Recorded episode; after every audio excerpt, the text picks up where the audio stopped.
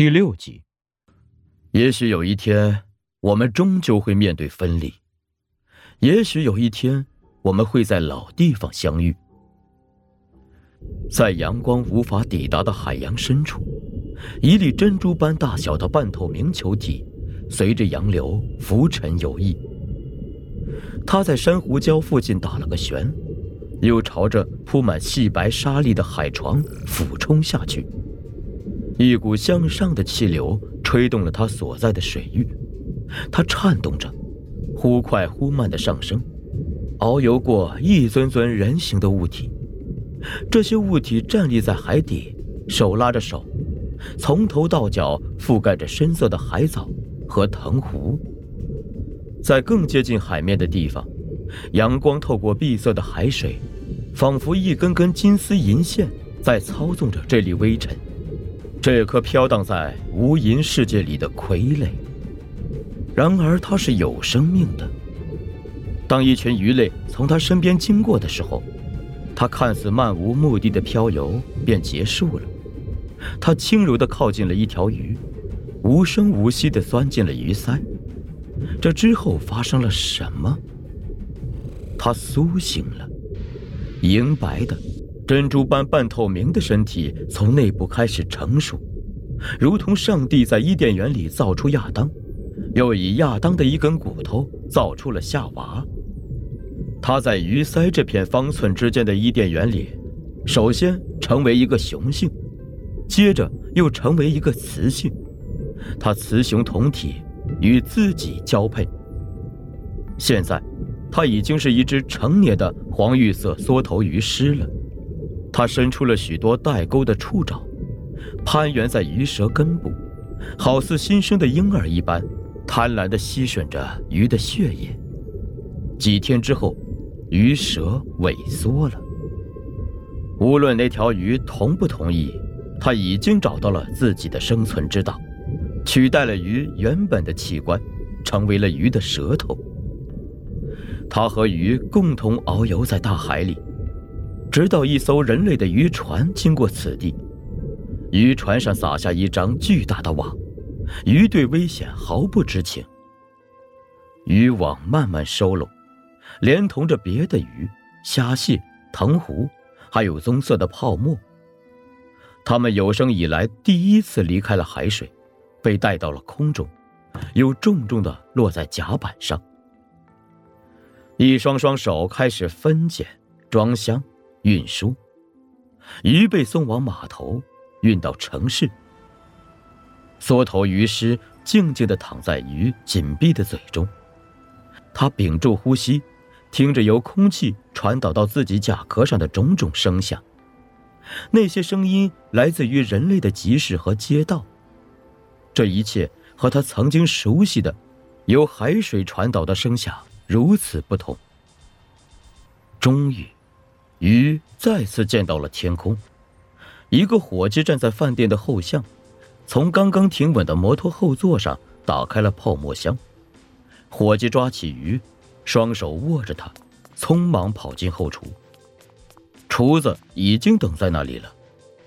伙计把鱼放在砧板上，厨子麻利的用刀背敲了敲鱼的头骨，在烧的冒着青烟的油锅前，鱼张开了嘴巴。一张一合着。厨房里有明亮的灯光，氤氲的烟火气，但他根本看不见这些。缩头鱼尸生来就没有视觉，所以，当一种无比陌生的下油锅时的滋滋声响起时，便是他听到的来自这个世界的最后声音。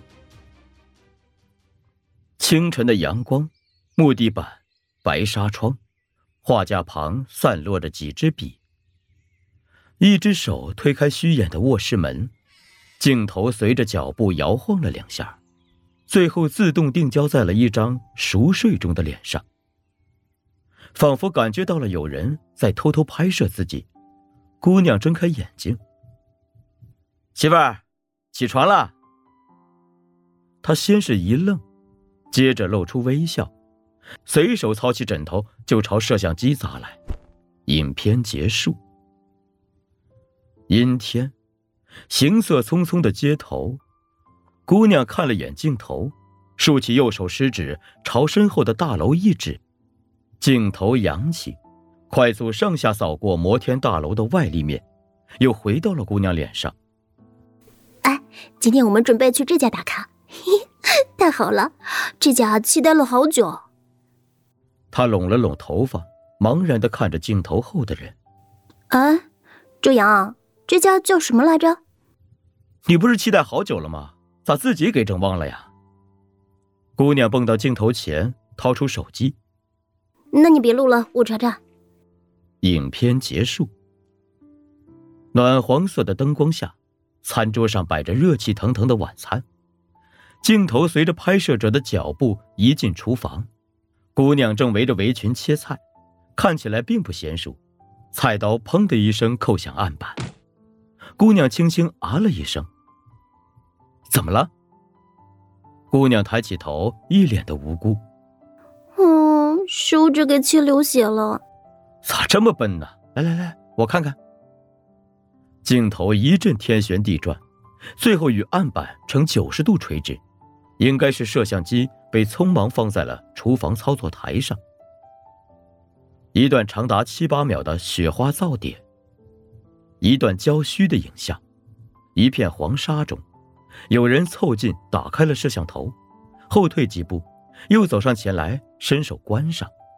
影片结束。湛蓝的天空下，一望无际的黄沙和风石岩，镜头自动对焦，扫视着这片无人之境。媳妇儿，你说想要个特别的求婚，那你瞅瞅这儿怎么样？像不像你那天说的什么呃火星啊？镜头又扫了一圈，四周除了无际的黄沙和大自然鬼斧神工雕琢而成的风石岩，别无他物。影片结束，一阵螺旋桨的噪声，镜头从地平线上摇摇晃晃的升起，好像是摄像机绑在了无人机上。空气干燥，视野清晰。越过无数赭色沙丘之后。远方地平线上，终于出现了一个渺小的人影。无人机呼啸着飞向人影，俯冲，镜头逐渐放大。那是一个穿着泛黄的宇航服的人，他浑身臃肿，黑色的宇航面罩上映照出黄沙与风石岩。他抬起头，朝着无人机挥手。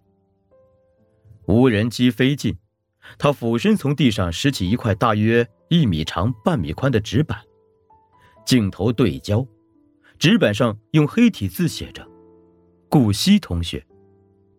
他将这块纸板放在脚边，双手举起第二块纸板，朝无人机方向展示。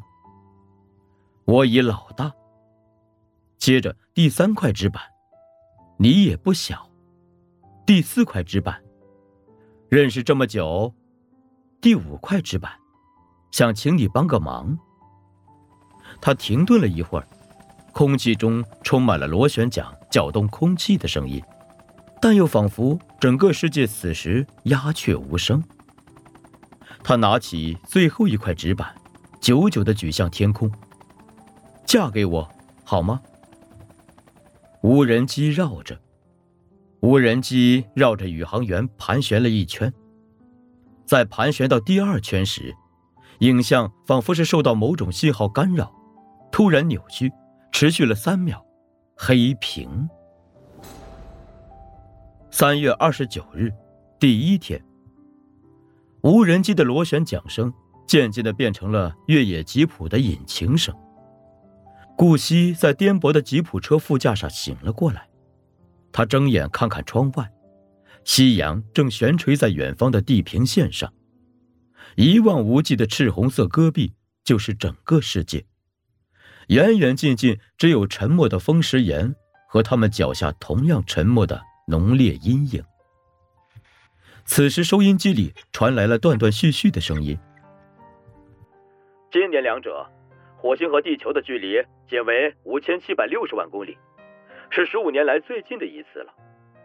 火星和地球每十五年靠近一次，最远相距。”四亿公里。